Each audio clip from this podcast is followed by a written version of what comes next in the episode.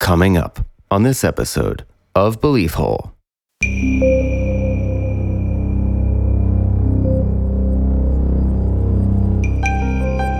The cool thing about this concept is it's new, and because it's invisible, there's a lot of theories out there as to what this could be. And I think it's easy to imagine that it's not all one thing. Yeah. You could have just something that's cloaked. It doesn't mean it's all Bigfoot, it's all uh, alien There's invasion. a ton of invisible beings in our world. Absolutely. A ton, a ton, a ton. It looks like a humanoid figure that is kind of translucent and you can see through it, but there's some kind of field distortion. Another consistent thing with all these experiences is that you can generally make out the outline of the entity. Right. I mean, I think that there's a number of things that could explain this, and you know, none of it normal. You can't really talk about the cloaking in the woods without bringing in some of those radical Bigfoot stories. Now you've introduced this dangerous idea of the trans-dimensional Bigfoot. Mm-hmm. There are stories like people going into the woods disappearing, but there's blood found on the trees, almost like they've been pushed through, like at some sort of like transient point. But we cover crazy far out there stuff, and this seems like definitely one of those. Especially when you attach Glimmer Man to it. Right. And we're talking about cloaking technology. There's- Cloaking seemed possible to me, though. Ex- Exactly. There's several different competing industries right now with different sorts of cloaking techniques. That's just what we know about. The point is that there are these giant creatures that he's photographed in our atmosphere, hovering around sensitive areas. Military bases, Oh, weird. experimental research labs. Where they hang out is a place you're not supposed to be. Wouldn't you, if you're invisible, like that's where you'd go? Ah, maybe. Wouldn't you go to all the places you, you couldn't go? Yeah. I wouldn't be at military bases, though. Well, you're not an amoebic life form that exists transdimensionally, John. You're a strong young male. I know where you go. Yeah, you do. Where would you go? What would you want to find out? I might keep that to myself. No, I want to know. I would definitely go to Bohemian Grove. I'd definitely be there every summer. Yeah, some sort of Bilderberg meeting. Bilderberg meeting. That, that would be fun. Free cocktails, and you get to learn about the masterminding of society.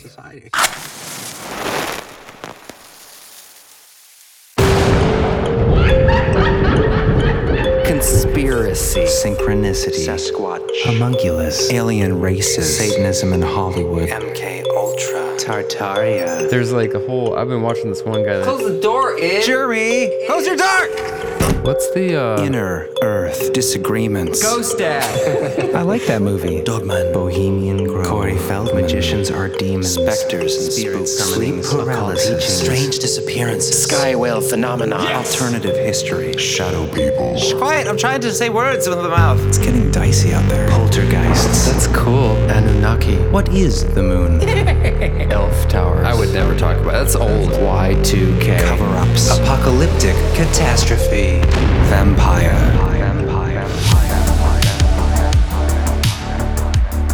Hello, ladies and gentlemen. Well, hello, hello.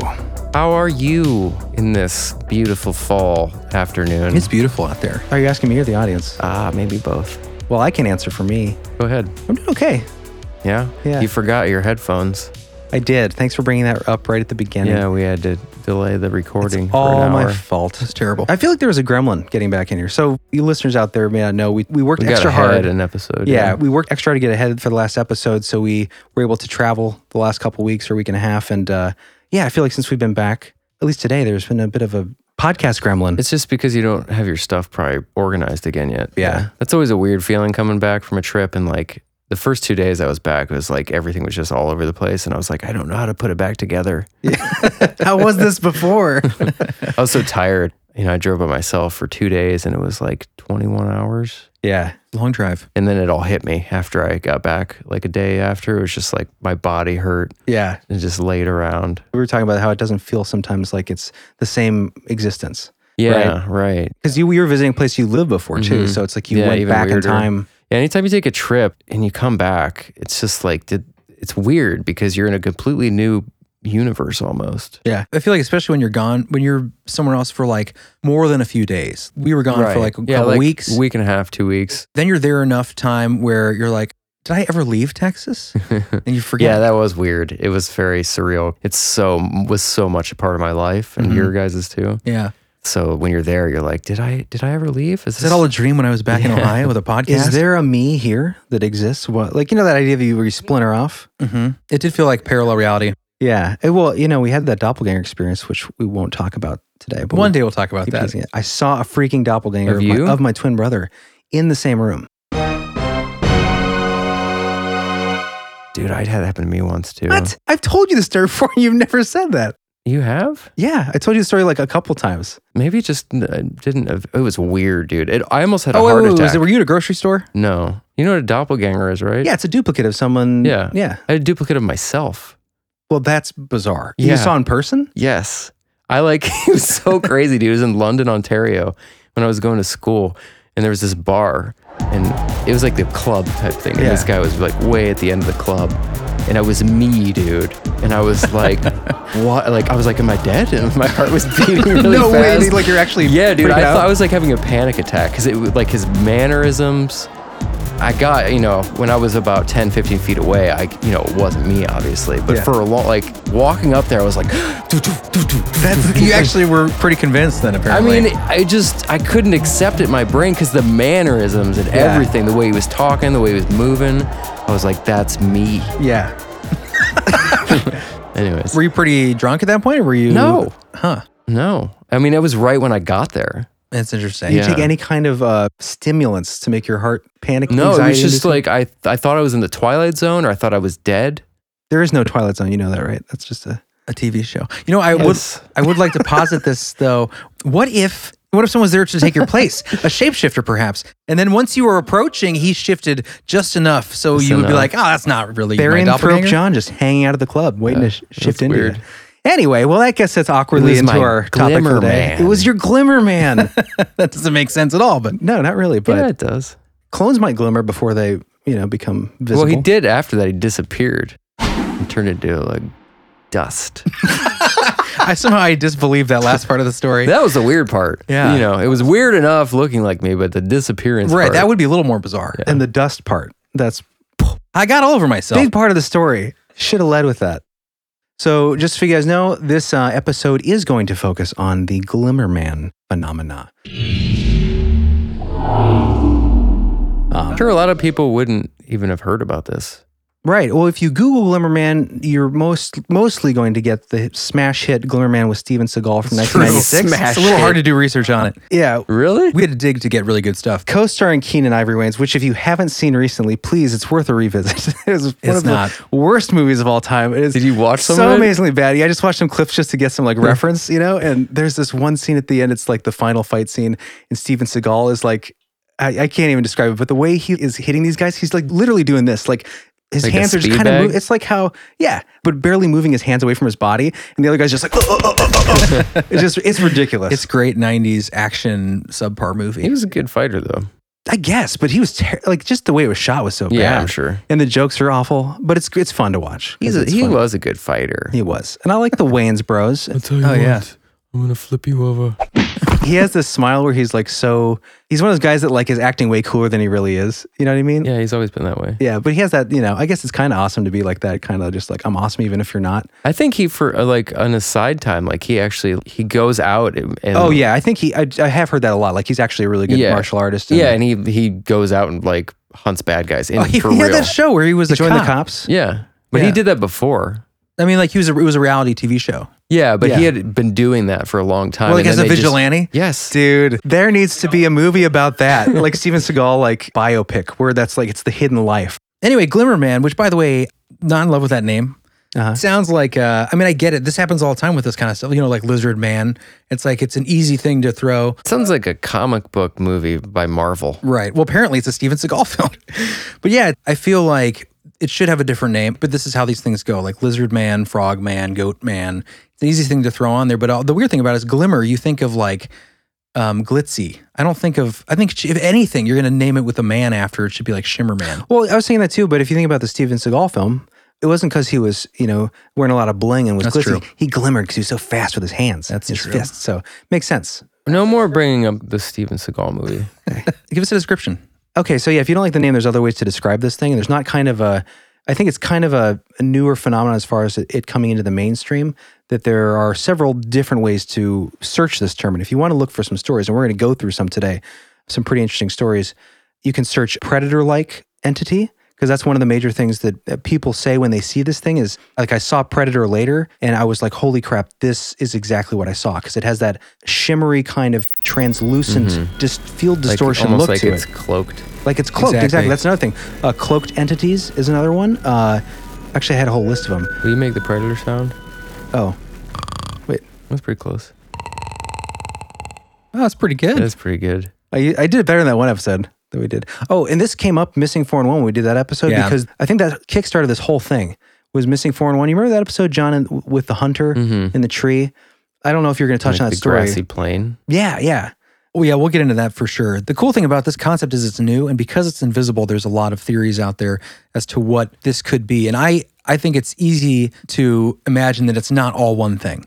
Like I think you could have just something Oh, Yeah. that's cloaked. It doesn't mean it's all That's a kinda Bigfoot. my gut it's all a, feeling. what you know, an alien There's invasion. a ton of invisible beings in our world. Absolutely. A ton. ITEs, man. Invisible terrestrial entities. Yes, and this com- this is going to come in later. This is fascinating. There's actually been um, recent. It's controversial, obviously, uh, but recent technological development with using different kinds of lenses through telescopes to pick up invisible terrestrial entities on this planet.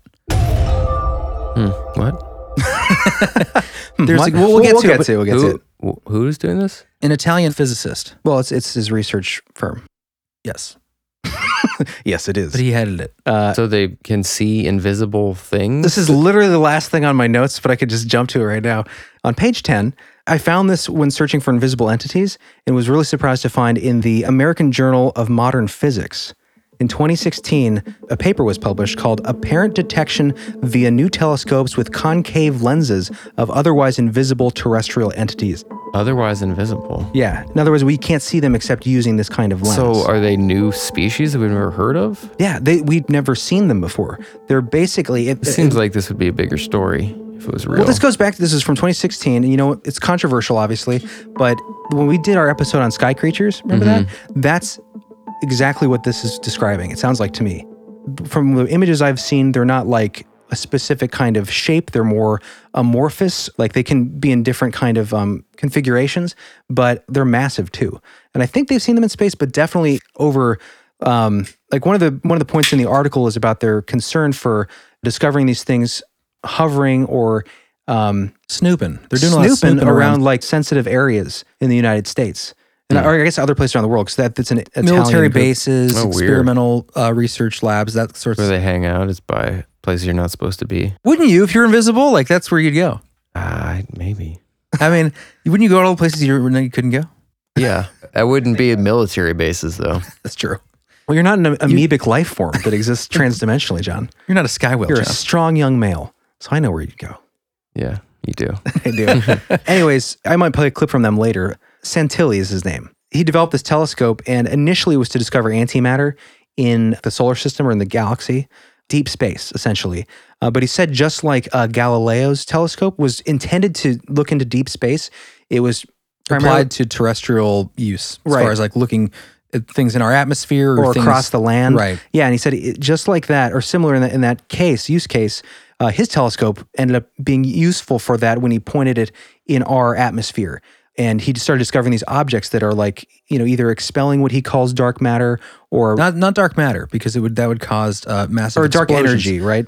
light dark matter light. It's it's complicated. It's complicated. Yeah. but the, the point is that there are these giant creatures that he's photographed in our atmosphere. And he's, yeah, he's a former MIT, Harvard grad. He's done, I mean, he's done a lot of work with his company and his, I mean, his telescope. But we'll play a Yeah. clip from him later. It's really interesting. And we'll have the stuff in the show notes. Yeah, it's controversial for sure. We'll see where we get into it. It doesn't quite apply to the beginning of the stuff, which is the Glimmer Man concept, right? Right, right. We want to get into the spooky with Halloween. So we're going to talk about the, the things that might be existing around you at all times, the invisible entities, the humanoid entities. What are they doing there? Where do they come from? Unknown motives. Um, and it's kind of a new phenomenon, so we thought it'd be fun to look into it. Look into it. yeah, and not really new phenomenon, but new, um, newly discussed. And there's been reports of this for a becoming long more time. and more, like, it's become a mainstream. category. It's become recognized as oh, there's a pattern here with these Right. sorts of things. Let's talk about some of the descriptors. Yeah, So- let's, let's get into it. Yeah. So some of the ways to describe this thing are, like we said, it has that kind of. If you've seen the film Predator, it has that look where generally people that experience this, it looks like a humanoid type figure usually, that is kind of translucent and you can see through it, but there's some kind of field distortion where you know you're seeing something that's kind of obstructing it. And another consistent thing with all these experiences is that you can generally make out the outline Right. of the entity, whether that's where it's uh, wrapping around the figure, this kind of field distortion, whatever it is. Um, there is this kind of outline that exists. That you can, Like Predator. Like Predator, and so, but it's very slight. Like you'd have to be focused on it to see it, and we'll hear that in some of these stories Yeah. coming up. Almost like the look of gas when you see Yes. it on the Yes, heat. someone describes it like that, but they say that it's not like gas because gas ebbs and flows. The only difference is it's similar to gas, like heat waves, except there's that defined structure, that outline of the humanoid Yeah. shape. So terms like that are used a lot. Terms like cellophane, terms like plastic wrap, Mm. ter- those sorts of things. You know, you can, so you can kind of imagine what that's like. And the weird thing is, a lot of these things are seen, oddly seen. You know, with the structure around uh, in trees, tops of trees. That's like Mm. one of the common places. yeah, which is weird. Weird. Not ladies' locker rooms. Yeah. Um, Not Shame. other interesting other, in- other interesting attribute is uh, the the clicking. Yeah, that's one of the things that made me initially like. I mean, the, the reports where there's clicking. At first, I would you know think like, well, this is obviously you know someone saw predator. I mean, there, what are the chances it's going to be a semi-transparent being that's in the woods and it's clicking, making a clicking Right, noise? climbing But trees. some of these clicking reports come from uh, well before the film was released. Now that's interesting. Was the film inspired by I tried these to stories? look into that, but uh, all I could find were things about the inspiration of the design of Predator. I, I kind of doubt it because this, those stories would have been so rare back then to be inspired Yeah. by these stories and then make the film. It could be one of those consciousness things where you just you absorb you know the information that that's just out there in the ether like there is this thing that exists you Right. imagine this because it is real somewhere But you I think it's really just slowly seeding us with information about the reality of invisible alien entities. think probably that's the most likely thing. But do you remember the movie Signs with uh, Shyamalan? yes Uh, Shyamalan? Shyamalan. In that, they had cloaking, right? The it, with- especially the scene towards the end, and the sound that they would make. That's it was like Mm-hmm. true. a clicking. It was That's like a true. predator kind of sound, but they didn't look anything like the predator. Yeah. But they had those two attributes. Incredible So I think movie. it's it's uh, slow disclosure. i think that's a reach I don't think they're aliens, but I, Probably th- what it is. I think that they're here. They've been here the entire time. I think they're from lost tribes from ancient man. i like that idea well before we uh, go more into the theories of explaining what these things might be should we get into some of the accounts Let's have a story. So this first story, Chris, you've selected this, have you not? yeah um yes yes yes Yep, yep, yep. so this is one story you will come across. I feel like it, it would be good to do because this has been one of the most popular stories when it comes to sort of an invisible entity. And I find her storytelling pretty credible. This comes from Ten Sans Shoes on Reddit. Reddit. Okay. Basically, like the lead up to this is she's looking for something to Explain. what she had experienced and came across this Reddit thread. Right. And then felt like she needed to reach out to you know, Right. see if That's an anybody important else- point. A lot of these stories, you know, they're not like, hey guys, I got a Glimmer Man story. They're Right. like, hey, then they post in some random thread of like uh, unexplained phenomena, like, hey, I experienced this. I would just want to know if anyone else has experienced this. And it'll it'll describe this kind of glimmer man or you know translucent creature, and someone will be like, "Oh, uh, yeah, post that in the uh, that goes in the glimmer man." Right. thread." And but I think I think this is important to do because yes, it is on Reddit, but it ties into stories we're going to do later on that are resourced with real researchers with you know a Names, book I'm holding in my dates, hand, right. a magazine I have here with um so it ties right into that which I think gives it more validity and I think it's an important one to do. Right, and they have the elements of consistency that make them these stories. Okay, go ahead. When I was about five years old, I was playing by the edge of the woods behind my grandmother's house. I played there often, and my grandma just kept an eye on me from the kitchen or living room because the house had huge windows that faced the woods. She would come out every once in a while just to see what I was up to. I was obsessed with digging in the dirt and collecting unusual rocks and arrowheads that littered the land where my grandmother lived. This is Midwest Illinois, not too far from Cahokia Mounds, so finding arrowheads was actually not that uncommon. Anyway, that day I remember picking out a spot to dig. I had been out there for quite a while because I remember I had a pretty decent sized hole going when something caught my eye up in the tree that I was next to. I almost don't know how to explain it, but it looked like almost a heat wave coming off the branch of the tree. It was fall. I remember this because I had my pink jacket on and remember thinking that my mom was going to be pissed because I had dirt around the bottom of the arms from digging. I also remember there being a lot of leaves on the ground. Anyway, I'm staring at this heat wave and realize it has a human shape. So here I am, five years old, and wondering why there is an invisible man in the tree. I remember feeling scared but unsure of what to do. Then it started moving and making a faint clicking sound. There it is again. This is about the time that I decided that I was not supposed to be seeing this, and I hightailed it back to the house. My grandmother saw I was pretty shaken, and I remember telling her that I had just seen an angel. In my five year old mind, I didn't know what else it could be. I had never heard of aliens or ghosts or monsters, so to me, it had to be an angel because that's all my little mind could think of. I think that little nugget there definitely makes it more credible, and at least in my mind, it sounds like a recollection of a child because the whole you know labeling it as an angel because there was Mm-hmm. no other sort of relationship she could grab onto as far as what sort of thing that could yeah, at, be. at what that sort of age, if being. you grew up in a Christian or religious household where there are angels uh, talked about. That's what you're going to call it. And parents probably aren't talking to you about ghosts. Well, I guess they would. I mean, you know, maybe, but Well, in if a you- fun way. But like a white sheet, not like invisible thing that can, you know, right. grab you. If you were in Iceland, you might think it was a elf. Right. You or know. hidden folk or something. Yeah. Um, but then again, this is kind of interesting. Years later, in 2004, now at this point, she has three kids and she's living out on the edges of this wilderness area in the same town. And she's just kind of getting settled into this new place when she has another encounter years later. One night, I was up late doing laundry after the kids went to bed. I decided to take a smoke break before I went to sleep. I am back there on the porch and I started hearing this faint clicking sound. I immediately looked to the ditch because I had seen a groundhog out there a few days before and thought perhaps he was out there again. The yard was faintly lit from the outside light by the playground that is to the right of my back porch. I didn't turn on my porch light. I didn't normally, if I was just going out for a quick smoke. I didn't see any groundhog or movement from the ditch, so I go back to smoking my cigarette. The faint clicking sound keeps happening, and a slight shift of movement makes me look up into the tree to the left of my porch. It's there, the same invisible thing I had seen when I was five. It is like a distortion and in a humanoid shape. It is crouched down on the branch with an arm out holding onto the trunk of the tree. I couldn't believe it. I was like, is this happening? Has it come to kill because I saw it all those years ago? All I could think about was my kids in the apartment sleeping. I ran in and slammed and locked the door. I ran to the kids' rooms and made sure all the windows were locked. Then I just turned out the lights in the living room and stared through the blinds at the tree to see if I could catch another glimpse of it. I sat there for about a good 10 minutes and couldn't see anything. I began to think that I was just tired and my mind was playing tricks on me.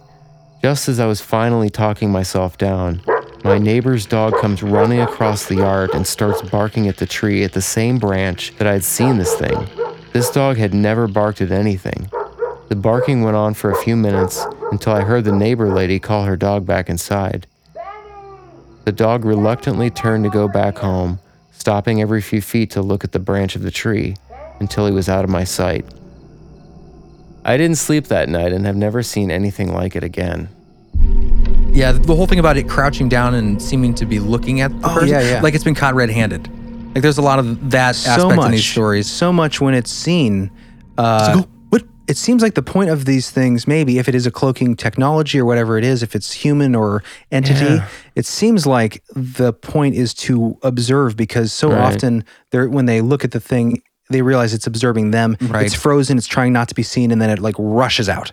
That's kind of a similar kind of theme. Kind of thinking about it more, like we've covered this Yes. phenomenon quite a few times on the show, like randomly. Not thinking it was a ki- kind of a common phenomenon. yeah. I mean, there's a lot of stories that we've done where it kind of has this, you know, even including the Duncan's story. what I was thinking. exactly. Yeah, Justin had that story. What episode was that on? Was that um, that was a bit more terrifying, granted. Yeah, that was a Halloween episode from last year. We'll we'll link it in the show notes. Maybe Oh, Yeah. we'll drop a clip from it. But, But it, and that's one of the reasons I want to do this one, and then because you're exactly right. Like that story ties right into what I'm going to be getting into later. And I know everybody listening out there. I know this is but we cover crazy far out there stuff, and this seems like definitely one of those Especially when you attach Glimmer Man to it. right that name onto it. And we're talking about cloaking technology. There's a lot of Cloaking seemed possible to me. well, and though. that's the is. thing. We're going to get to this. We're going to talk a little bit about we are on the brink and Yeah. already That's just what we know about. Right. Exactly. and not just we're not just in one way are we on the brink there's several different competing industries right now companies with different sorts of cloaking techniques Right. It seems very possible at this point. Uh, there's one actually and i'll play a video clip for you john at least at some point there's uh, a clip of one specific technology that looks identical to what's being described here right now it's not something you can wear but it is set somewhere and anything you put behind it it's almost like the cellophane sort of you know but it's technology that allows you to bend light around an object so if- to the human eye i- it's virtually invisible But the weird thing is about this story, though, it's like if it is cloaking technology, um, it seems like you know there's nothing going on there, and just a neighborhood. Like what? I if- think Right. that I mean to my mind this would be like where- do you know where this was?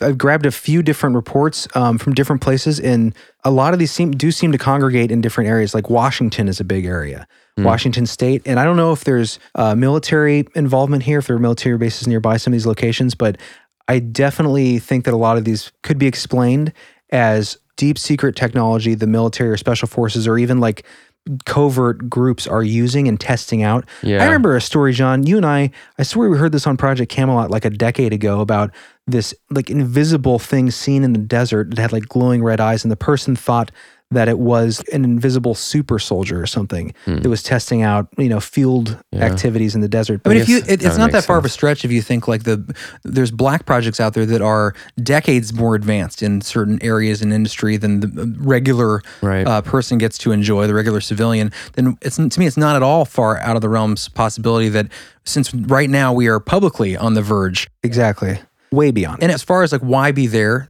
why be in these sort of mundane residential areas? it looks testing. I mean, it's But a I- perfect place to do it. I also like the concept, and I've heard this come up in different places from some high up people the idea that it might be that there are things that are around us all the time in regular places for who knows what purposes, but surrounding us all the time. And it kind of reminds me of that Are You Afraid of the Dark episode I think we talked about at the beginning of this show. Right.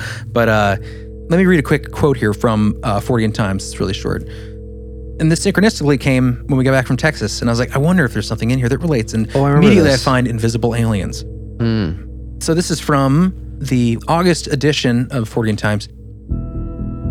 Dr. Helen Sharman, the first British astronaut in space, insists that extraterrestrials not only exist, but may be living among us. Quote, there are so many billions of stars out there that there must be all sorts of forms of life, said the chemist, now 56, who in 1991 spent eight days at the Mir space station. She warned that aliens may be so different from us that we wouldn't recognize them. Quote, Will they be like you and me, made up of carbon and nitrogen? Maybe not.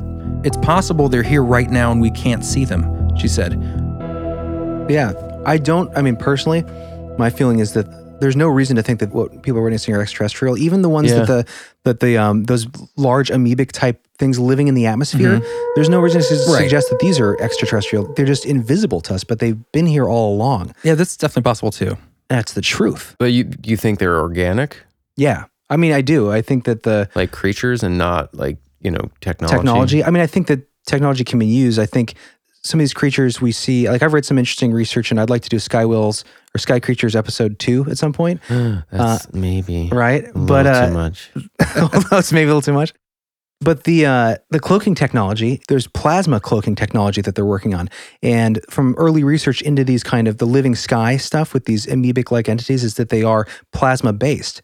Same stuff that the stars are made out of, you know, that kind of idea, this plasmic energy. I personally believe that there are two different things we're talking about here these amoebic like life forms that we're witnessing with this new telescope that we'll be discussing later. Right, not the Glimmer Man stuff. And then the glimmer stuff is a humanoid technology, could be using a similar kind of function or technology, uh, but it's humanoid. I think, I mean, we'll get into more stories that, that explain different things, but this stuff goes back. I mean, the idea of invisibility, invisibility technology has been around since uh, ancient Greece, which I'm going to touch on really briefly. yeah, and w- when we come back, I, I would like to get into another theory, which is, I think, just as possible, or at least it relates interestingly to John's favorite topic, the Bigfoot phenomenon. There's some fascinating accounts in here. Bigfoot's kind of scary. It's pretty spooky. Well, this this is an These interesting red book. eyes. This is uh where the footprints end: High Strangeness and the Bigfoot Phenomenon, Volume One, Folklore. But it is in depth Really well done, really well researched by Joshua Cutchin and Timothy Renner. But Basically, an Uh, encyclopedia of accounts, right? right, and also it ties in folklore. It also ties in um, It focuses Theory. It focuses on the, the kind of inexplicable sightings. And so I figured when we were doing this episode, I was like, you know, I have this book. I there there has to be a section on cloaking because I've heard accounts of Bigfoot seemingly disappearing in a moment's notice, and of course there was. So when we get back, we are going to cover some interesting things. It's going to tie sort of all this stuff together. I think may persuade some people that there is a connection with the Bigfoot phenomenon and also missing 411 in a chapter called "Invisibility Disappearing and Cloaking." it's all connected. But yeah, Bigfoot were created by the United States government anyway, that's true. secret military force, and by the Sumerians. So time travel's involved. Anyways, we'll see you guys after the break. All right.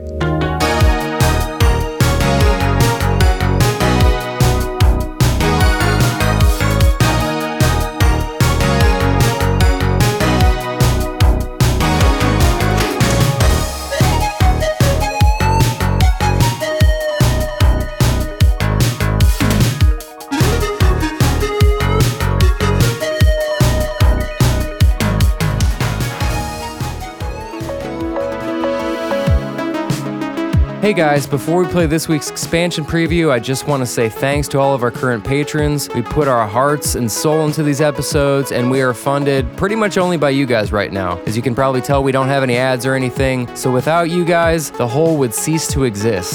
So, anyone that loves this show, now would be an awesome time to head over to beliefhole.com, click the Patreon button, and become a member to receive an extra episode every time we release a show. And I want to give a special thanks to our patrons that go above and beyond to help keep this show going. So a special thanks to Rick Abney, Brandon Watkins, Nicole Desiree, Patrick Hubach, Weston McCain, Emily McKinn, Kenneth Higgins, DJ Benson, Zach and Deanna Daniel, Jeffrey Nord, and last but certainly not least, our good friend Alfonso Delgado. And on this week's expansion episode, we covered the ghosts of New Orleans, Cajun creatures, and the curse of Nicolas Cage. It was a super fun episode, and now here is the preview. Access granted. Granted. Granted. Granted. The last creature that I'm going to talk about that is specific to this Cajun country, to the bayou, living in the same neighborhood as the Rougarou, is the Palangua alligator guy. Yes, he's a half man, half alligator swamp boogeyman. Now there are some origin stories. This this is from Wikipedia. So they're trying to explain the lore of the Alligator Man They're trying to explain how how he was made. from Wikipedia. I guess. Yeah, this is what I found. Multiple stories of the creation of the Parlangua. John, you want to read number one here? It begins with a young couple during the 1960s. They drove off a bridge on a foggy night. Trapped in their car, they were attacked by alligators. One of the alligators was about to lay eggs. Hatched, a monster was born instead. I don't know how that works. I guess they ate the lady and it went her DNA went into the alligator. Well, the egg? man got excited and fertilized the eggs. that was possible, yeah. Fear boner. Okay, totally possible. Next, John. The beginning relates to chemicals being dropped into the Red River that drained and pooled around an alligator's nest of eggs, like Teenage Mutant Ninja Turtles. Just like that. The chemicals, mutagen. The chemicals, Thanks for the clarification. Nice. the chemicals were from a human egg harvesting clinic. This combination gave birth to the monster I love where ectoplasm, ectoplasm. Different. mutagen. They're just saying words. It's fun to say. I feel like where are these coming from? I don't know what these are listed in Wikipedia's These are possible all creation like stories. the beginning of science fiction They're stories. like comic book Yeah. origin stories. Yeah. They make less sense. Where did these come from? Is Wikipedia? Is that- Yeah, I don't know where they got them from. I love them. They're great. I made a funny. Splinter. Classic scene. I made a funny. That was really good. I actually sounded, I wasn't looking at you. It sounded just like Splinter. it was perfect. It is you, Donatello.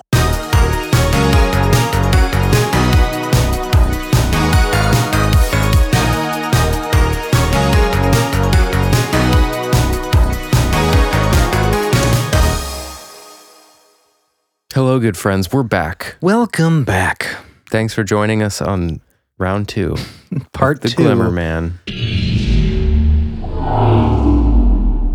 of the Glimmer Man, translucent entities, and, um, you know, stuff. Other invisible phenomenon. Predator like creatures, secret technology, clicking, ASMR.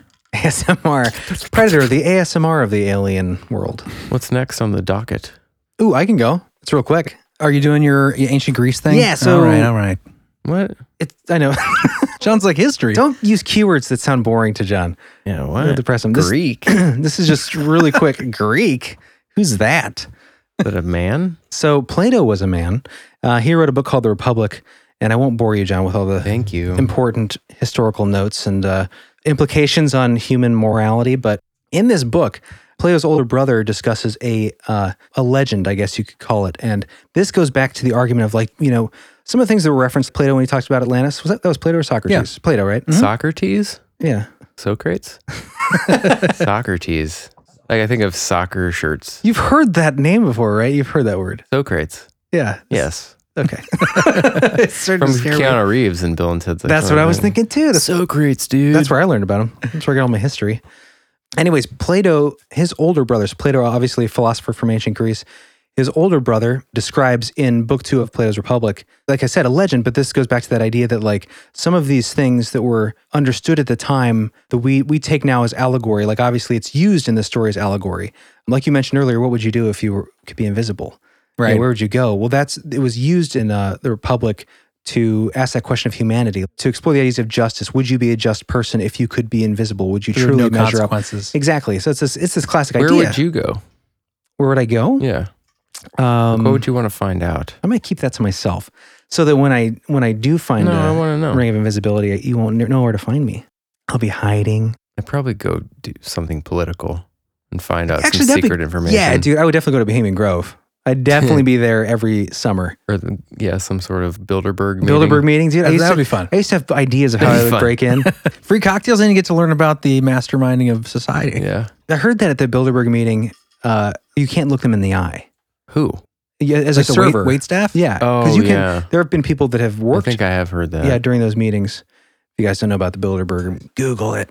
I'm surprised we didn't talk about it during the secret societies. I one. know. Or the CFR. we kind of jumped. I mean, there's a lot out there uh, on different sites. We kind of jumped over it. Trilateral Commission. There's a ton of those groups. A lot of those come out of each other, right? Like Yeah. the CFR. I'm sure they're the same people. They just had different meetings. right. Yeah, different. I mean, it's factions. You know, we know we know the full truth. We, we do. I'm surprised we haven't been invited to a meeting yet. Oh, I didn't tell you? You got an email this morning. we're gonna we're gonna need you to direct the show in a certain way. Well, you know, actually, uh, speaking of invisible entities, I was thinking about this last night, listening to some of these sounding like, um, I don't know, military type stuff. Sometimes when you're researching really late, you can freak yourself out about stuff. And I had some weird stuff, I won't go into it, happen. Just hearing noises, things Oh, being yeah, yeah, moved Uh, in our apartment. And last night, especially, this was happening. And just like a sound, like, what was that sound? Oh, it's, then we recreate it by lifting up a piece of driftwood and Like setting the it down camel, the wooden camel. or the wooden camel figurine. Like, how did that move? I didn't see it move, but anyways, we hear these things. So, anyways, I'm trying to go to bed. It's like four in the morning, and I'm seeing like glimmer. I'm seeing this kind of swishy, translucent, almost like when you, if you've ever tried DMT or something, where things become like kind of shape and wavy. I was seeing this. I was like, okay, this is my eyes. I'm just tired, obviously. Uh, and then just like this clicking sound in my What? bed. I swear to What are you God, talking about? last night after researching before going to bed. You're, you think you're just manifesting this because you've been No, researching? it was all a night? plastic water bottle in my bed that I had. Oh, that'll do it. But I didn't touch it. The Glimmer Man touched it, or something. Something might have touched it. Glimmer man.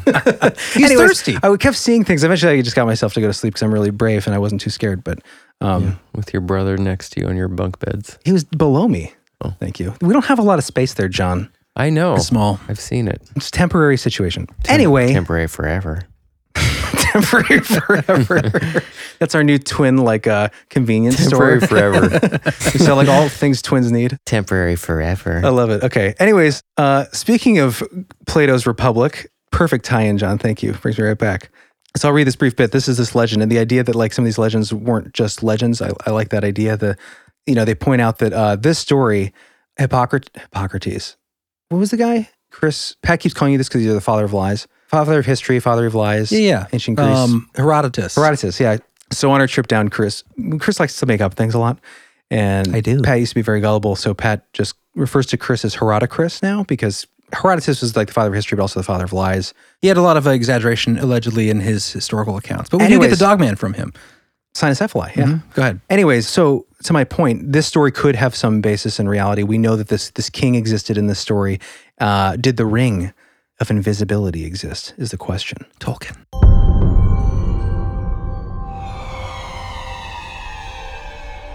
This is going to sound very familiar. According to the tradition, Gygas was a shepherd in the service of the king of Lydia. There was a great storm, and an earthquake made an opening in the earth at the place where he was feeding his flock. Amazed at the sight, he descended into the opening, where, among other marvels, he beheld a hollow, brazen horse, having doors, at which, stooping and looking in, saw a dead body of stature, as appeared to him, more than human and having nothing on but a gold ring. This he took from the finger of the dead and reascended from the tomb. Now the shepherds met together, according to custom, that they might send their monthly report about the flocks to the king. Into their assembly he came having the ring on his finger, and as he was sitting among them, he chanced to turn the collet of the ring inside his hand. Now the collet is where you would put a diamond or a gemstone, that kind of Oh, idea. like the inset. Uh-huh. Or if there's like an emblem, you know, kind of a flat panel, that's what they call it. So he turns it inside at this point. He chanced to turn the collet of the ring inside his hand, when instantly he became invisible to the rest of the company, and they began to speak of him as if he were no longer present. He was astonished at this, and again touching the ring, he turned the collet outwards and reappeared. He made several trials of the ring, and always with the same result. When he turned the collet inwards, he became invisible. When outwards, he reappeared. Whereupon he contrived to be chosen one of the messengers who were sent to the court, where as soon as he arrived, he seduced the queen, and with her help conspired against the king and slew him and took the kingdom. So that's the story of uh, the king of Gygas, how he became, or Gygas, Gygas, however you say it. I like that story. Yeah, but obviously this is where Tolkien gets his Right. ring, right? Um, one of the interesting things that stood out to me in the story is I came across a lot of these invisible entity stories. I know this is a big stretch. I'm not saying Right. that they're all wearing these ancient, you know, Grecian rings of magic, but uh, I, it reminds me of the scene in um, Alien when they find the uh, progenitor. Is that what they're called? Mm-hmm. Is, that the name of them? The big alien, I don't remember. the dead corpse. You know what I'm talking about? And the ship. Doesn't sound like any radio signal I've heard. Yeah, yeah, yeah. No, not progenitor. Uh, they, they have a name. I can't think of Oh it man, right it's now. killing me. Someone's gonna write in and hate me for it. Anyways, uh, when they find him, and remember, that, and he's like this giant creature, like in this ship. Yeah. What's interesting about the story is, yeah, this large size. I've come across a lot of these stories about these invisible entities that are like anywhere between seven to ten feet tall, like the story we had from Justin, uh, It's a that space jockey, by the way. space jockey. Yeah, that was what it was called in there. Right. Um, but in Prometheus, they had another Right. name. Anyways. This idea that they're these large entities, it just it's that struck with me when I read this story. Yeah, because because this it's shepherd boy, body of stature. yeah, he, he he opens the doors to this bronze horse, and inside is this other descriptions uh, rewrite it as saying he found a corpse with this gold ring, uh, and the corpse was larger than that of a man. Well, what's larger than a man? A giant, Hmm. a non-man, a Bigfoot, a predator, an invisible entity? Who knows? But it's just interesting. It's, it points to something non-human, and we have all these stories of like red-haired giants, you know, in the Southwest, and I've heard stories about uh, some of the native cultures, invisible entities uh, in the, in the same areas. It's interesting how all this stuff ties in together, and it's not a direct connection, but it, it's I think it's interesting to point out this idea of invisibility that's been around for so long, and that kind of weird connection with the, the magic of these giant, larger entities. Yeah. Well, it's interesting too because obviously the idea is that this is a an allegory, a, a thought experiment to talk about the justice of humankind and what people would do when they're anonymous, you know, and that morality. But you know, like Plato's Atlantis. Uh, there are a growing number of factions of folk who think that that is not an allegory and that there is legitimate historical evidence to show that there was an advanced civilization. You know, look at Graham Hancock's work. We've touched on that in advanced civilization episode. Right, some and- kind of advanced source civilization that that's why we see pyramids in all these other countries. Again, I doubt it's a ancient Grecian Bigfoot wearing a magical ring that's running around and. Oh, like uh, Enkidu that the Sumerians created Right. through DNA technology. But it's I, I- but thank you. I like that tie-in. I like the little bit I of think that. it, I mean I think it's interesting and yeah like I said like you know it's allegory but we use we can use real stories for allegory at the same time metaphor you Mm-hmm. That's know true. you take an example of Gygas's ring you can use these stories and it doesn't mean that they're completely false Right. you know especially when they're different references from their history but I'm, I'm not arguing that that's the case it's just I um, just thought it was an interesting kind of connection yeah, I like that. That was colorful. should we read another story We can. Let's I was read gonna get it. Okay. Let's do Read another a story, story. and then I want to get into the Bigfoot tie-in, and then we can move on. Okay, so I've got a couple fun ones here. Uh, John, this one's kind of fun. I think you should read it if you don't mind, in a voice, if you would. So this story comes from Phantoms and Monsters. It's one I've come across. It feels like you know when you read this story sometimes, and, it, and I don't want to like cast aspersions on this the guy- fellow who sent this in, um, but you know sometimes it's just written like this guy kind of has this sort of uh, you know air about himself, like he's taking care of business kind of thing. You know what I mean? Like a tough guy? Yeah, What story is this? so this story is called The Patroller, and you'll see why I titled it that. But it, this is originally from Phantoms and Monsters. We'll have it linked in the show notes.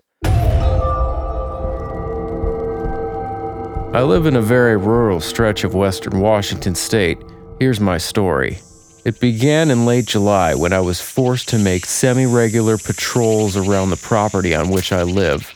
It's heavily wooded, very hilly, and wet with a creek and swamp at the bottom. When I was made aware of local drug addicts attempting incursions upon the property, as most of you likely know, drug addicts have a natural tendency towards violence, especially the breed we have in my neck of the woods. I began carrying a rifle as I made my patrols because, as the old adage goes, better safe than sorry. Very quickly, I found their tracks at the bottom of the hill, and I even managed to claim a gas can as a kind of war trophy. That led me to believe they may be aiming to perform illegal logging on the property, which intensified my patrols. Soon after, I ran into a rather unsettling shape in the forest. I was on another patrol, standard, routine procedure, when I passed an ancient cedar tree. I'd been past it a million times, but I suddenly felt as though I should take a seat underneath it and rest a while. I sat under the tree's boughs and set my rifle and day pack at my side. I sat in the silence and stillness for a while, taking in all the sounds the woods have to offer. I almost felt as though I had entered the same state of Zen I had the year previously, kneeling beside a natural spring after a heavy rain. All was well, the world was fine, and everything would be okay. I felt wonderful. I opened my eyes and rolled my head to my right to look out into a grove of alder trees. Glancing upwards, I saw a humanoid shape. It was roughly 15 feet up in the air and had the distinct shape of a human head, neck, and shoulders, but no discernible bottom. It seemed to just fade away. The only way I can describe it is similar to the Predator films, in which the titular creature uses a cloaking device. It was very, very similar to the device. At its edges, it seemed reality was embossed in that shape. I sat and stared at it for probably three to five seconds before an overwhelming feeling of dread and anxiety overtook me. I should add that I'm very tough to genuinely scare. I've been through a great many nasty situations that don't bear mentioning, and suffice to say, this shook me to my very core. I was almost petrified, scared out of my mind of what would happen if I dare move. I finally mustered the strength to remove my glasses and wipe them on my shirt, and redonning them, I could see the shape was still there. The dread grew in intensity, tenfold, every few seconds, and my naturally calm, naturally awesome mind took hold again. my naturally calm, rational mind took hold again. I began counting down in my head five, four, three, two, one. When I reached zero, I thrust an arm under my rucksack's shoulder strap, grabbed my rifle, and sprinted home, saying a quick prayer as I ran. I haven't encountered it since, but believe me, there's more to this story. So he goes on to describe, and he includes pictures, and I'll, I'll link this in the show Oh, notes. does he but- take a picture of the gasoline can he found? This war trophy? So he finds things on his property where a hole that was dug, where he supposedly saw the creature that he thinks the Oh, creature yeah, I dug it remember reading in that like an part. L shape. I mean, nothing that really proves anything. It's just kind of, I mean, it's an interesting story. I love the way that he writes. I want to It's know what what drug aicts are also legally logging. illegally logging. Yeah. Well, you can sell they do some go timber, hand you know? in hand. That's true. some areas you're not stealing copper wire, you're stealing timber. Them- Those are like the rugged drug drug addicts, the ones that like really work hard for their money. I like he was like, as most of you know, most drug addicts are Yeah, his- extremely violent. His, his writing style is interesting. It does it just reminds me of like an old school I don't know, like a wildernessman's journal slash marine who is patrolling his own home and land. And where Interesting was man. this? Uh, Washington State, and that's one of the Washington. reasons I included is because it's That's where Western I- Washington. I feel like there would be some definitely invisible creatures up there. that's where I'd put them for sure. A big hunk of them come from the Pacific Northwest, That- and that's that's one of the reasons I include this story. Other than it's kind of entertaining, but in this area, Western Washington State, that's where a lot of the striking number of these counts come from. So are they experiencing the same thing? Are these the same kind of tests? And the thing about the trees, these things live in the trees, or that's where they that, that's spend a lot of time up there. it Another seems thing like. too, like if it is human, it seems to be very natural for them to to reside or hide in treetops. That seems like a very common thing where people witness them. So I don't know if it's a different kind of thing, uh, if there are human type secret technology going on experience, but then maybe there's a separate thing that's in the trees that is more uh, mammalian, you know, Yeah. animal. Well, do you mind if I jump in real quick? Because it ties right into what you're talking about with that sound in the trees. So, this comes from um, the book I had mentioned earlier, Where the Footsteps End, and we'll have that linked in the show notes. And this comes from the section Invisibility, Disappearing, and Cloaking in regards to the Bigfoot phenomenon. The entire notion of invisible Bigfoot presents a logical puzzle. How can something unseen shuffling through the forest be declared Bigfoot if it is invisible? So this is going to go into obviously the Bigfoot theory when it comes to this sort of these cloaking entities in the woods. Um, they go on to sort of connect common Bigfoot traits with these encounters and link it. But he continues on and says, Crunching leaves are quiet compared to how witnesses typically describe the sound of invisible entities in the forest. Common comparisons are made to trains, herds of horses, or heavy machinery. In one account, Kentucky fishermen trying to bring their boat ashore were frightened away multiple times by thrashing, crashing, and breaking in the forest. Quote, like a herd of elephants, which reminds me of that Duncan Oh, yeah. story. Justin's that story. invisible commotion going on, the shaking in the branches that yeah. sounded like it was either one giant, massive, invisible creature or a many, you know, medium sized Apes or something. Right. Yeah. Um, it continues. Witnesses report sounds like a bulldozer crashing through the forest, crushing and smashing trees in a straight line until suddenly it stops. And then there is nothing, no further sound. It's so funny. It's, it sounds just like that smoke monster in Lost. You hear the sound of something coming. and Right. there's not- sorry, That's I know fiction, but it's yes. fiction, but there's always there's always touchstones in Right. fiction. Sorry. Um, so no further sound, wrote Franzoni. Quote, those who are brave or insane enough to investigate the place where the sound stopped will find nothing. One especially vexing encounter occurred on September 3rd, 2015, in rural Maine. David Chase and three friends were on the rim of a gully when they observed several limbs moving as though apes were brachiating upon them. It was the killer apes, the gorilla, Like alias. City of Zinj. Zinj. But again, that same thing. And in Chase's own words, quote, the largest one I estimated to be the size of a small gorilla or a big chimpanzee, maybe a couple hundred pounds. We couldn't see them. We couldn't hear any sounds like breathing or vocalization. We didn't smell any odors associated with them. It's like they were there and not there at the same time. We only knew them from the movements they were making.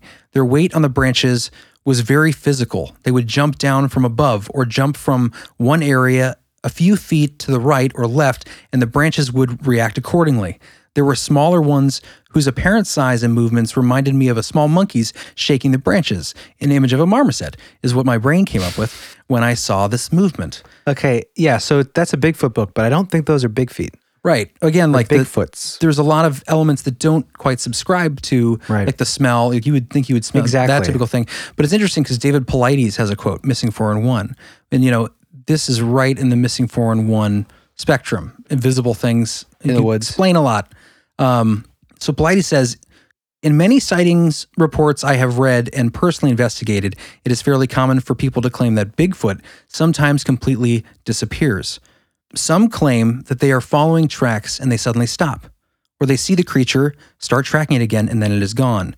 There are countless examples of Bigfoot explicitly disappearing in front of witnesses' own very eyes. Um, John, will you just read these three quick little schnapps here? According to the July 16, 1918 Seattle Times, mountain devils attacked a prospector's cabin near Mount St. Helens, Washington. The devils were said to be members of a local race, intermediate between men and animals, with magical powers and the ability to make themselves invisible. In 1926, a group of teens near Kolomenskoye, Russia, happened upon a tall, hairy creature stealing apples from an orchard. As they approached the beast, it vanished into thin air. Larry Abbott and two others were investigating. Should I have split these out to like let people know that they're separate stories? Um, you don't have to, but Okay. This is the third one. Larry Abbott and two others were investigating a sound outside their Point Isabel, Ohio farmhouse in 1968. You hear that, Larry? when they spotted a 10 foot tall, 4 foot wide, beige hairy creature with glowing eyes. Larry claimed the monster put them in a momentary trance, after which a rifle was fetched.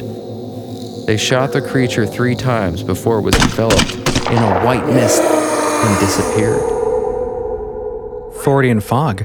Okay, so the initial story that Dave Politis brought to light, uh, at least in one of his books, the, That's my next spot. oh, you're going to talk about Yeah, that it's next? actually right here. okay, yeah, so this connects to Ohio again. Yeah, Ohio. There, there's so many of these accounts in Ohio, which is cool because Which was fascinating when our friend sent that story in with his account that was, he- you know, he lives nearby in Ohio and it's the same giant invisible creature and he knows nothing about this stuff. He's never seen Right. or heard any David Politis stories or, you know, anything about this. It's just weird. Yeah. It's kind of corroboration. Gosh darn it. and it's all over the world. Uh, I like this one, and this is one I like to look into in the future uh, because it is a very large sighting as far as like a lot of people being there to witness. On August 11th, 1979, several students in Lume Perak, Malaysia, encountered a trio of 10 foot tall hairy figures with red eyes. They allegedly blinked out of existence, and ensuing panic caused a temporary school closure. This happened at a school. I always love the school stories. Weird. It's weird when this caused school closures, like that Australian UFO sighting. Exactly. There's so many UFO things, and again, UFOs tied to Bigfoot, tied to cloaking now. Um, and Jared, this is going to tie right into the the Maccabee account that you mentioned earlier, which is something we discussed on our show before. And this is where it gets into directly relating to what we're talking about today, as far as like the glimmer, the cloaking, the um, the clicking sounds. Um, so they continue. In addition to fully disappearing, witnesses report Bigfoot cloaking, taking on a not quite invisible appearance, uh, pixelating the surrounding environment, which is a word that should sound familiar looking into this stuff.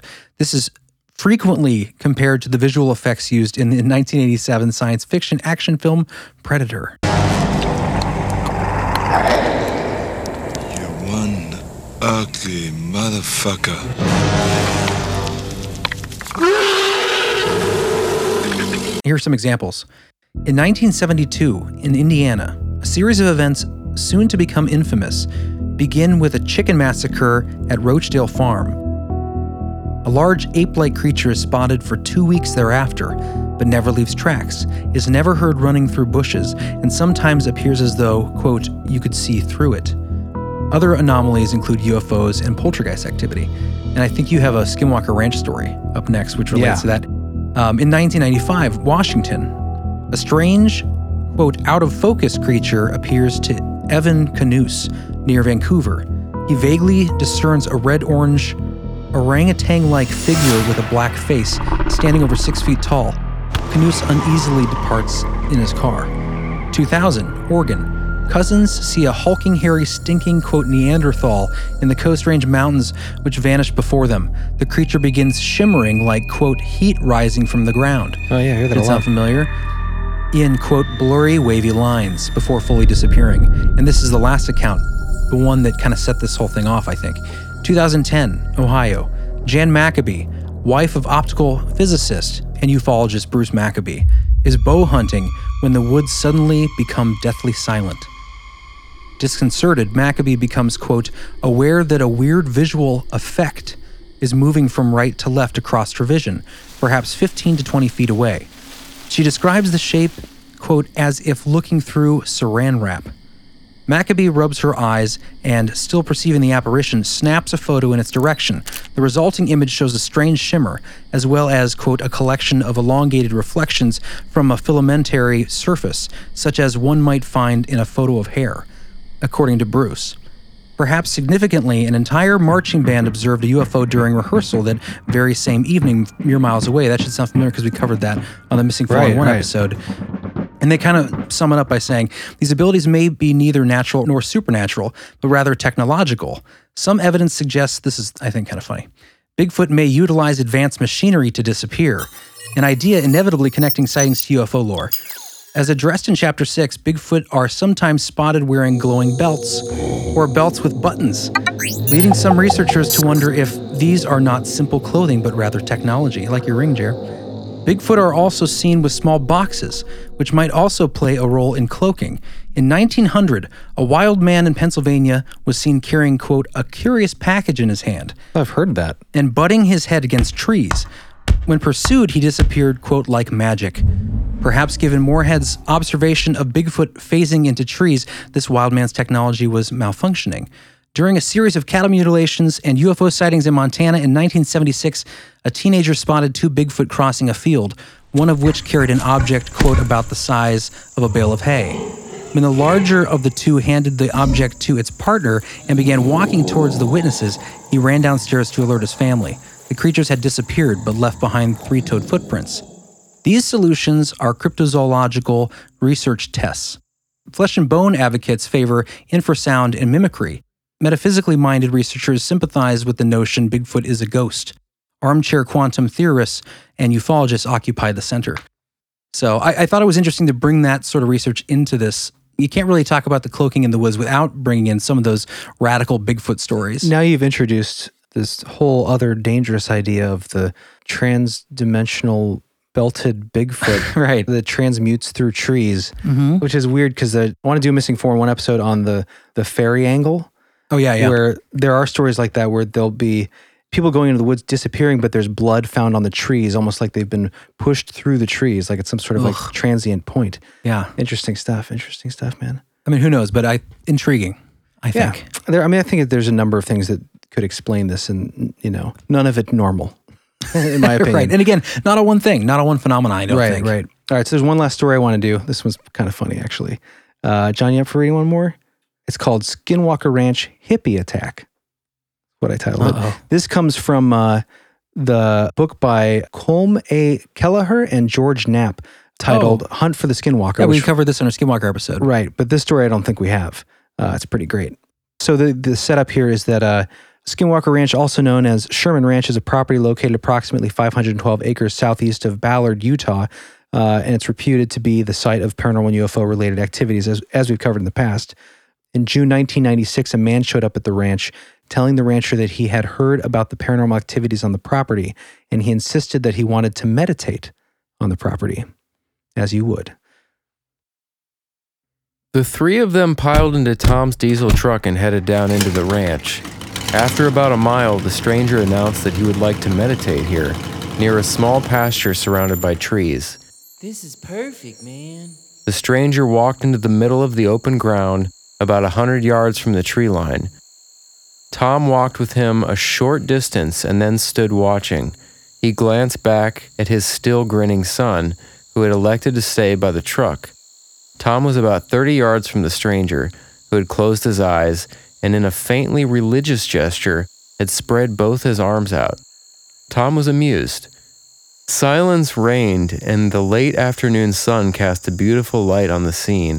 This tall blond man standing silently in the middle of the pasture, with his eyes closed and his arms raised, much like the pose struck by saints and angels in religious paintings. In the distance, Tom heard the sudden chime of a cowbell. He was puzzled. None of his animals had cowbells. The sound seemed to be coming from deep within the trees. There it was again nearer this time. The stranger seemed not to have heard it. Tad made a gesture of puzzlement. Tom looked at the trees and thought he could see a faint blur. Something was moving very quickly between the trees. Tom could not make out the shape, but he knew it was big. Was that the source of the cowbell sound? He watched carefully as the shape moved like a fast blur from tree to tree. It was almost as if it was circling. Tom felt uneasy. Without warning, something broke from the tree line and moved swiftly toward the meditating man. Tom blinked. He still couldn't see what it was, even though it was broad daylight. It was blurred, as if it was hidden in the middle of heat distortion, and it was covering ground at an enormous speed. Gorman realized that this chimera was making a beeline for the blissful meditator, who was completely unaware of what was rapidly bearing down on him. Tom was about to yell a warning, but it was too late. The shimmering wraith like huge thing had stopped just inches from the meditator as it let out a deep throated animal roar that echoed around the ranch.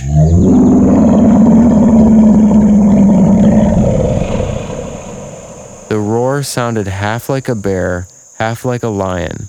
Tom froze. The stranger leaped back about 10 feet and fell down. He began screaming. As fast as it had approached, the shimmering, almost invisible creature departed for the tree line at top speed. Tom's sharp eyes could make out only a blur of dancing, flickering, wavy lines, like pixelated blocks. Within seconds, the creature had vanished into the trees. Sometime later, as Tom and Tad were watching the movie Predator, in which Arnold Schwarzenegger and Jesse Ventura battle an alien life form in a jungle in Central America, they let out a loud yell when they first saw the shimmering creature. That's what we saw! They yelled in unison to the astonished family. The predator in the movie seemed to actually encapsulate the degree of camouflage of what they had seen. Tom calculated that the thing they saw was moving at between 50 and 60 miles per hour when it broke What? cover from the trees. 50 to 60 That's miles per hour. insane. Yeah. And for a humanoid thing, like raptor speed. That's like, yeah, like that's like leopard speed. And raptor. but for two legs. We don't know animals. That's That'd be fast. terrifying. Well, we don't know how many legs it had. They never saw it. Oh, that's true. That's true. I guess it could have been a cloaked Just monster. sounded it was massive. and Four-legged it monster. Sounded like a combination of a bear and a lion. Oh man. Yeah, but Skinwalker Ranch, what a cool thing. And if you guys ever you guys want to hear our episode and you haven't on Skinwalker Ranch, that was a lot of fun, very fascinating. And that was um season one, episode thirteen. okay. Check it out. Oh, an early one. Yeah, that's an early. Yeah. Early um, bird. Some old school belief hole there. Yeah, I, I love that story. I just love imagining Yeah, like there's the a lot of cool visuals in that I one. picture a combination of uh, David Wilcock and Stephen Greer going out there to meditate in this cornfield and just like this beast just runs at him. That's, funny. That's pretty fun. I, I, I dropped off at the end of that. Where's the um was the hippie okay? He was eaten. Oh really? He was eaten. Excreted into a man sized turd. Now you're lying. eaten. He was bitten. He was eaten. Esteban was eaten. Esteban was bitten. Eaten. Is he dead? Esteban was eaten. He was swallowed whole. No, Jude. Check the scanning monitor. Phil Murray. so good. Life Aquatic recommendation. yeah. Uh, yeah. No, he's fine. He just knocked him over. oh, okay. okay. Well, there are some attacks apparently with this thing. I have, but I haven't found any yet that have actually hurt anyone. and again, But obviously then, not- would you know? obviously not all the same thing.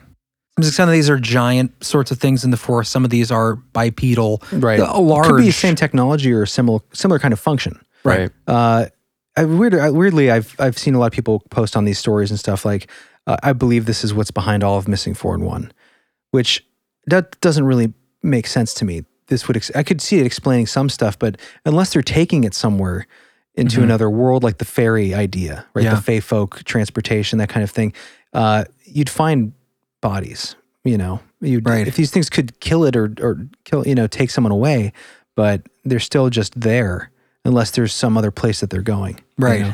um but more needs to be explored on this story um so a- as far as the uh possible technologies like kind of one of the things i wanted to to wrap up with here is the technology that we have now um, for cloaking pretty incredible. And we're going to link a and video. this is just like you said earlier, John. This is just what they're showing us.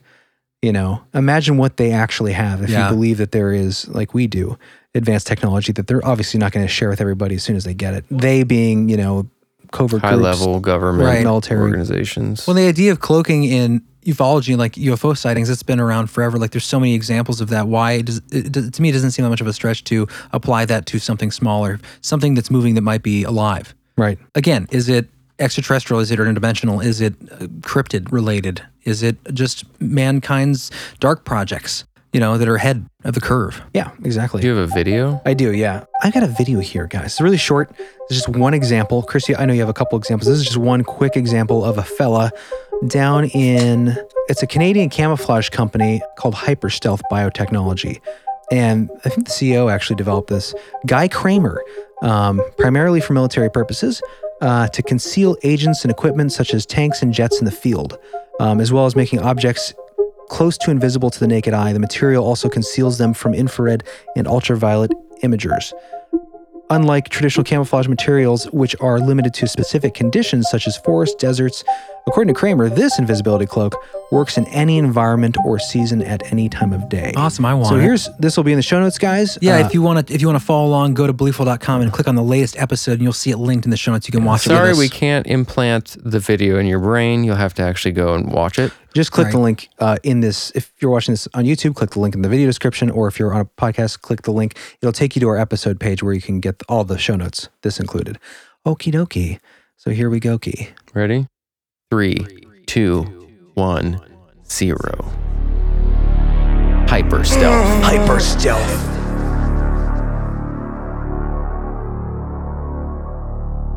So this is the CEO talking here when he starts talking. I'm Guy Kramer, President and CEO of Hyperstealth Biotechnology Corporation, and in 2010 I figured out invisibility.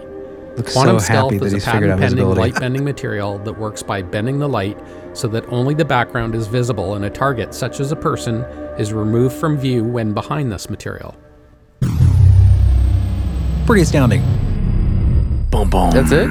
Yep, that, that- for that one. Yeah, just that was just a really quick example.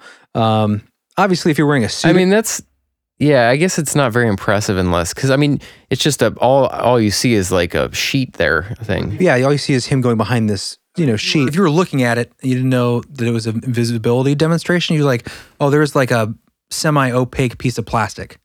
Right. You know what yeah, I mean? but you wouldn't necessarily know that. I mean, you know what I I mean? mean, it- like, but it, that's what it looks like to your brain. uh, not really. I mean, like I've seen glass that looks like that. Let's explain to the listeners who can't see the yeah, video. that's true. Those of you who can't see, essentially the CEO or the, the creator walks behind this piece of uh, material, like a sheet, essentially, that you can s- mostly see through. It's a little Yeah. blurry. Like You- foggy glass, kind like of. foggy glass. And when he walks through, he pretty much completely disappears. Maybe a, a s- there's a slight color, maybe a It would shade. have been more impressive if there was like because it's just a white wall. If it had like some sort of like identifying. Oh, you didn't see the wall. It, it's it has patterns on the wall. There's Yeah, like there's green and and and wood squares. trim, There's trim and squares and stuff. I didn't see that. like the wood border Oh, and the yeah, paint. okay. Like that's all really there behind it. You still see like a shadowy type. Kind thing. of see a slight. You could see how to distance you would. Th- Yeah, this to me doesn't explain what we're seeing. Obviously, it doesn't match the It's- description. yeah, to it's me. definitely it, it's pretty cool. It's not. I think it'd be way more impressive if it was like on him or something. Well, that's the thing. it's still cool though. Right. For the purposes of this, you could just hold up a blanket and be like, hey, you can't see me. I'm behind this blanket. You know what I mean? Right. Like, it- because it's not, it doesn't seem functional in the sense that like you can't move around with it. Of course, you, yeah, you could put this in the field, put it in front of a tank, and you wouldn't, wouldn't see the tank. And I think it's also invisible to infrared and other technologies. So I get the military application for it. It would just be kind of like blurry in that You spot. have to see it in context with something more than this. right. Not a sad creator of it in a Yeah. hotel. if you guys are interested, there is John. What you're talking about, an actual invisible cloak. Uh, that's- Play that fell from China. You get that one? it's the top link there. Now, some of this technology from this link, we're second link we'll have in the show notes. Uh, what is the title of it, Chris? YouTube. It's right under the heading advanced. Real invisibility cloak. Yeah, and the coolest one, I think, the guy. They explain who he is at the end. He's some Chinese general or something who claimed to invent invisible cloak, and it looks astoundingly incredible if it is real. It looks pretty real. Like if it's a visual effect, it's definitely professionally done.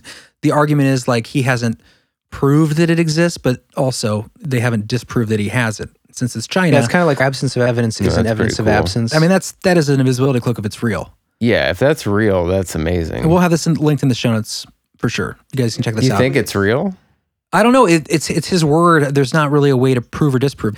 Uh, no one's proven conclusively that it's a visual effect. I mean, it, it looks it's very well done. If it's an because it's hard uh, that kind of sheet movement, it definitely could be professionally done. That second one's real. Definitely should check that out though. I, yeah, that'll be in the show notes, guys. Called Real Invisibility Cloak. It's got a bunch of different ones in this video, but we'll timestamp it so it's at the point where we're talking Right. I'll about. also have some uh, articles linked that break down the different sorts of cloaking technology we're working towards and the different techniques they're using to get there. Because again, it's you know healthy competition. So you got all these different people and they're trying to come up with invisibility in different ways. Right, and of course we already have it.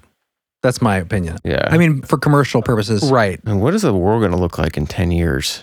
it'll be invisible. I mean, just think be about all the invisible. other technologies like deep fakes and Oh, yeah. like it'll be so far advanced at that point. Like I just can't even imagine where just- we're going to be in ten It years. just feels like it's going to get to a point where it just stops and Yeah, it resets. just feels like yeah, like it feels like at some point in the Singularity of near future we're technology. not going to be able to go any further.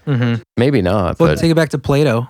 Maybe we'll just be like Atlantis. We'll get too big for our britches. and Yeah, I then the- feel like right now we're Yeah. Tower of Babel, sort of. about to get knocked down. We're getting close, but like something's gonna come Um, I know. and just You know, knock it's, it's us all unfortunate down. because we we talk about this a lot, but the advancement of technology is incredible. But we never stop to look at the progress and Right. go, well, should we slow down? Should we figure this out Should we before we, just do it? get our bearings? Right. Right now, we are struggling as a human race to just Exist. exist because we're so.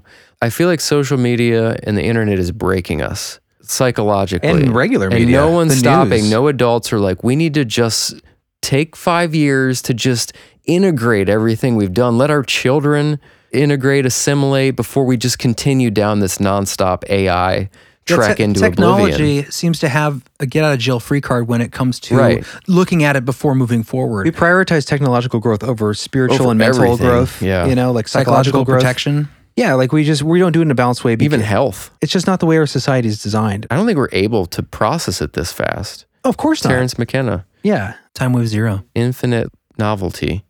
exactly. And there's so much coming at us all the time. There's no Right. way for us. We can- you know can't be expected to know how an iPhone works or how you Right. know like really understand the implications of all this stuff. We're just kind of using It's it. fracturing us as a species right now. It's like creating like a schizophrenic population because of social media Oh, right it definitely feels that way. And it's not. Just, I mean, it's media too. now. Yeah, it's obviously- all. It's just so like intense and in our faces and in our fingertips. Yeah. like 24 hours a day. Most people are. s- I'm not saying everyone. There are some balanced people uh, like us, like uh, but, but there's a lot of people all you that guys are very, very unable to deal with the intensity of it and are having meltdowns right now. They just they're Yeah. too far down a rabbit hole and they Yeah. just can't deal with too reality. invested. I've got a lot invested in this ride. Look at my furrows of worry, my big bank accounts. right. Oh, Bill Hicks. Yeah, the ability to put things down. It just like I don't listen to nearly as many podcasts these days, mostly because we do one and I, just after editing, editing, and yeah. researching, I'm just I get I do still listen to like my favorite ones, but I used to listen to podcasts all day long, and now like I just want to drive through a backcountry road and roll the window down and just get a little bit of peace. And then I realize like I'm having thoughts, I'm having It spontaneous lasts for about eight minutes. right And until I then get lonely and put on a podcast or a song. Mm-hmm. You don't want to think your You're own like- thoughts. You're like, God, are you there? what am I? Mm-hmm. We used to talk all the time. But uh, it's important to consider like where we're headed. Is there a way to transition? I mean, at least as an individual, because obviously, Yeah, we can't do it on a collective level at this point anymore. You got to take your sanity into your own hands. yeah. So you go out in the woods, you take a breath, you turn off your phone, Put and on your you- invisibility cloak. Yes, watch out for the invisible don't creep yourself out too much. invisible monsters out there. Keep keep an eye out. Yeah, you just gotta you know be respectful in the woods and uh, have reverence, Yeah, respect, and appreciation for all that is around you. That's true. we have a stinger, right, John? We do. Jeremiah Ralphs. Right. Oh, Jeremiah, And uh, there's a part in the song about having two daughters, and I took it as that he's raising them right now, but that may not be true. They may be grown. I don't know. But in the Okay. song, it's like, it's geared towards. well, he their- raised them at some point. could be a He did, flashback. Yeah. And it's kind of sentimental. It turned Oh. out to be more emotive. Uh huh. So Let's Here- just hear it. Let's here see. Uh-huh. we Let's go. hear it. Just throwing some fireworks at the end.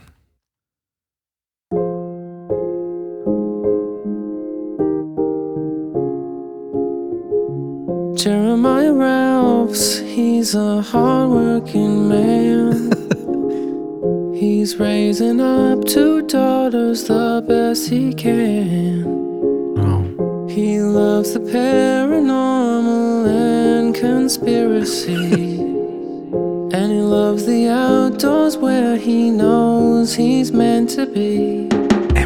Jeremiah, Jeremiah, Jeremiah, Jeremiah Rouse, Jeremiah, Jeremiah, Jeremiah, he's somebody that counts. Jeremiah, Jeremiah, Jeremiah, Well said. Jeremiah Rouse, Jeremiah, Jeremiah, Jeremiah, belief was given a shout. Nice man. he is somebody that counts. He is somebody That's that great. That's a counts. great line. Thank you, Little Jeremiah. bright lights action. Uh, kinda. yeah, I like that, man. That was good. Thank you, Jeremiah. Yeah, thanks. And I hope that you are raising your daughters. If not, you did a good job, I'm sure. Yes. When, when you did raise them. Yes. Yeah. So thanks to all our new patrons. Yes. Thank you guys so much. You definitely keep the whole moving forward. We everything we make right now just goes back into growing the show. Yeah. Uh, keeping it going. So thank you guys. Yeah. Sign up and you get exclusive full episodes on our expansion. What's this one going to be about? This one's going to be fun. So on our way back from Texas, Jeremy and I swung through New Orleans. The Big Easy. And we were there for a couple days, just couldn't leave because it was so crazy Mysterious. awesome and mysterious. So that why not do? I've been wanting to do stuff on Marie Laveau and uh, there's some famously haunted houses in that area. Just all kinds of lore. You got the Rougarou. So we thought we'd just do a fun expansion episode where we just get into all kinds of New Orleans madness. The dark magical lore behind the city of New Orleans, the Big Cool. Easy. It's a lot of cool stuff there. So head over to beliefhold.com and click the Patreon button Amen. and uh, sign up. Yeah. All right. So here is our patrons uh, from September, I believe. I guess the end of August through September. Riley Ray, thank you. Ashley Marcoux, I believe. Mm-hmm. Claudia Cantu. Yay. Quentin Turk. Dustin. Jeremy Littleton. Oh yeah. Faith Hildinger. Hmm. Darren Thompson. Okay, my turn. Yeah. Uh, Thank you to Charles Bolzati, Patrick Michael Jordan. What an awesome name. Megan Clayton, Megan. Tyler, Tyler. Gregory Fletcher. Fletcher, Nobody's thank ever you. seen Fletcher. It's a movie. Meet Fletch. Oh yeah. JJ Swift, Fast. It's fast. quick. M. McMullen, What, what? Brittany. Yay, yay. All right. Also, thank you to Kevin Grindstaff. Brian Staff. in What the a house. name. Is that a wizard? Give me that name. I want that name. Uh, Ada M. McGee. Mr. McGee. Mrs. McGee. Miss. Miss McGee. We don't know. She got married. That's true. Charles Alden. Charles. Michael Hendricks. Near, near. I'm sure he gets it all the The time. guy from Silicon Valley. I'm sure he doesn't. Oh, yes, he does. and finally, Hannah Whitwell. Thank you. Hannah. Oh yeah. Oh, Hannah. Hannah Thank you guys Bandana. so much for supporting us. means a whole great deal to us. Keeps really us does. going. You guys are awesome. You are super duper. And if you haven't found the uh, the ability or time to sign up as an expansion member yet, feel free. If you want to help out, give us a review, uh, share with your friends. Share, yeah, definitely. If you're on YouTube, give it a thumbs up, share it. We're trying to, we're going to start trying to grow that channel more. So anything you can do to just pass the show along, if you think someone might like it, we really, really appreciate Spread the that. word. yeah, for sure, guys. All right. Well, should we just exit into Let's the just wilderness? and Let's End. just end it. That's just, it's just, sometimes it's just the end. You know, you just vanish like Glimmer Man. Like Steven Seagal. You got to ruin it. I You said do it that every again. time.